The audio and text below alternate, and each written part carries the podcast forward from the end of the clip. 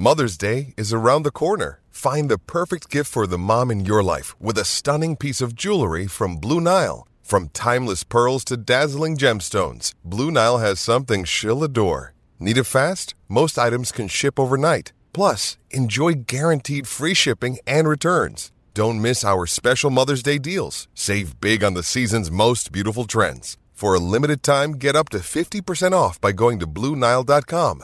That's BlueNile.com. G'day, Mike Hussey here, but you can call me Mr. Supercoach. KFC Supercoach BBL is back and there's 25 grand up for grabs. So what are you waiting for? Play today at supercoach.com.au. T's and C's apply. New South Wales authorisation number TP slash 01005. With you through until 12. Dwayne's World up with you after 12 o'clock, taking plenty of your calls on 1300 736 736. Good friend of the show and someone we like chatting to is the CEO of the Giants. He's been good, good enough to give us his time this morning with a busy schedule. Dave Matthews is his name. Dave, thanks for your time again, mate. Pleasure, Kane.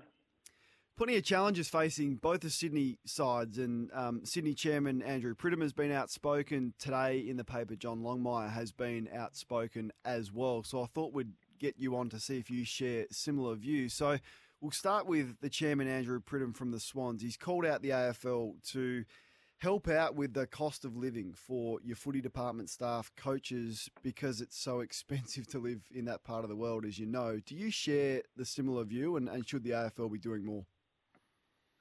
I think they certainly need to consider it, Kane, and I know it's an issue that you know, we've certainly raised a couple of times. And I guess as an industry, we're all settle, settling into the sort of new parameters reset the cost base as, as we needed to do, really. And the, the AFL, you know, has managed COVID um, brilliantly in a, in a lot of ways. And then when you you make adjustments to things like the soft cap, I think it's now that the effects are being uh, gauged properly through the experience of it all. And you know, there's a lot of fixed costs in the soft cap um, mm. that when you reduce it, a lot of the fixed costs, you know, flights, accommodation, ankle tape, things that don't change, and really the only variable costs uh, are staff and staff wages. And you know, I think there's a lot of staff who were moved moved out of the industry um, either by their choice because wages were coming down or because there was not the affordability there to retain all the roles. So you know, when you, when you decrease the soft cap by thirty percent, and then and then the flow on effect is into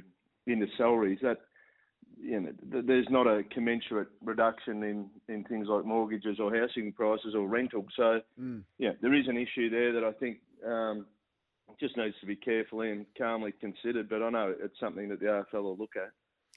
Well, just, just the median house price is, for example, say in Adelaide, uh, I don't know, say five hundred fifty thousand. In Sydney, it's you know it's upwards of nearly nine hundred thousand. So it's almost double to get a house now. I'm not sure where most of your coaches live and that type of thing, but they're not on big money as opposed to you know senior coaches or some of the players. How tough are they doing it? And you've lost the likes of uh, Lenny Hayes and some coaches that are highly regarded. Is that one of the reasons why the turnover has been significant? Yeah, look, I think it is a factor in the turnover. I think the other thing is that yeah, you could liken it to the to the mining industry. A lot of the a lot of the experts and a lot of the you know I guess the in, employment base of mining companies comes from other parts of Australia where it needs to be brought in, and that's a little bit like the the, the coaching uh, pathway in the AFL at the moment. It tends to be that the Swans and the Giants, and probably for that matter the Queensland clubs as well, have to um, attract or recruit talent from the southern states. Mm. And you know, on a, on a basic comparison, you know, the Swans and the Giants in particular are up against it. If if someone from Adelaide or Melbourne is is considering a role at, at the Adelaide Crows versus the, the Giants, it's just it's a really big differential. I think it's something like forty percent between Melbourne and Sydney. Um, and, and you just, I think what Andrew Pridham called out was he, he said, let's just focus on on housing, whether it be you know, mortgages or or rent, um, and, and, that's where the, you know, the, the comparison is really easily established from a fact point of view. And John Longmire's backed that up as well. Article in the Herald Sun today. He's he's saying that Peter V'landys is investing heavily in into rugby league up there in your part of the world, whereas the AFL are cutting back, desperately trying to pay off the loan that is a result of COVID. Uh, John saying, well, let, us just delay that a little bit and start investing back into the game so it can grow. Do you, do you share his view on that as well? Oh, I think the investment that the AFL's put into grassroots and community um, over say 10 or 15 years or longer is really bearing fruit. I mean, the grow, the game's growing uh, rapidly. There really has been incredible growth, and I think you know, particularly starting a second club, that's that's stimulated the growth as well. I, would probably put it in more positive terms in the sense that um, you know, you're seeing a return on investment from starting the Giants. You're seeing a return on investment from investing in programs like Auskick and getting female pathways uh, established and, and flourishing. And I think, you know, like any organisation where you can see a strong return or you see growth potential, you keep investing. So that's the way I'd look at it. Um, there's there was always going to be some some coaches under the pump this year. I've spoken a lot about Nathan Buckley and David Teague this morning. A lot of talk back on him. Uh, Leon Cameron is one of those because that's the industry that we're in, and I guess that doesn't alleviate with the round one loss under a uh, under strength St Kilda side. How's Leon holding up, and uh, he's still confident in, in the direction of his coaching and the club in general? Yeah, look, I think the club in general and the footy program uh, specifically, we've got great confidence in, and, and Leon's just a part of that. I know it's it's easy to focus in on just one person, mm. being the head coach, but you know it's an entire program. It's his it's his coaching team. It's the list we've put together, and you know the leadership group within that list. So you know everyone has a responsibility for performance, not just one person. And yeah, we were disappointed on Sunday, and you know, I think round one tends to throw up some unusual results. We've got a lot of respect for St Kilda. They're obviously a a side that beat us last year and played finals. So that was never going to be an easy game, even though I guess both sides had a, a few players out. But yeah, we have, uh, Kane, we're really optimistic about what going to achieve this year. And you know, we're just one round into a, a long campaign. And you know, Leon's, Leon's really well. He's fresh. He's um, you know, really energised for the, the challenge ahead. Giant CEO Dave Matthews joining us on the Captain's Run this morning. Uh, Dave, did you get a look at the documentary Making Their Mark, which your club featured heavily in? Um, what did you make of it? And, and, second part is, would you do it again? Uh, so the, the, second question first, yeah, we would do it again. I think it's an incredible promotion for the competition and, and our game generally.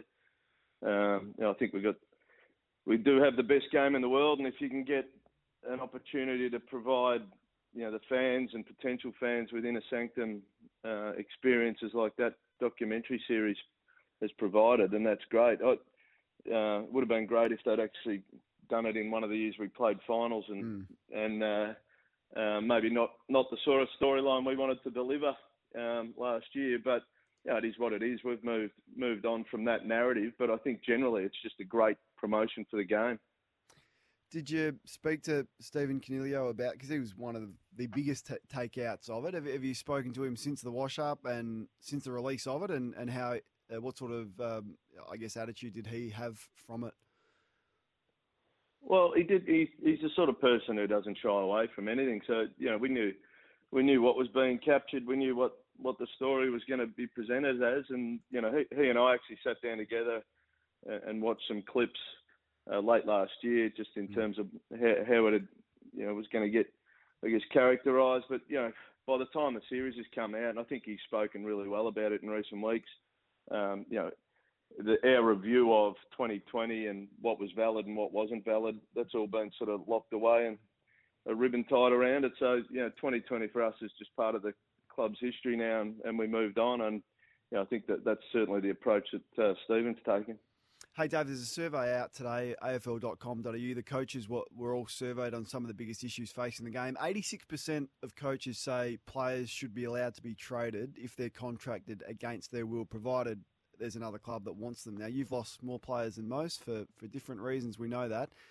Would you be supportive of that to pull back some of the power that the players seem to have at trade time?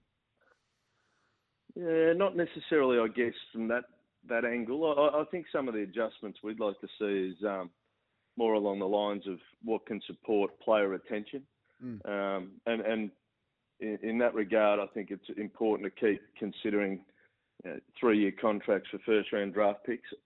I think that would help uh, take a lot of the angst about development and retention out of it, um, and I think it also would probably offset a bit of the inflationary uh, pressure that happens um, on contracts for you know, third year players and on. So after those two years, I think it it does get a bit inflationary. So that that's something that we we do. I, I think at the moment, um, I, I, personally don't like the idea of trading a player against his will. I'd mm. rather um, I'd rather sort of have a be able to have a mature discussion with a player about his his you know his place on the list or his place at your club. But you know, I guess that's also coming from our positions being you know our, our major focus has worked over the 10 years in the competition, just been working very, very hard on retention, just trying to build a culture that uh, when you're bringing players, particularly from other states, that you know, that they they see our club as a place they want to play at and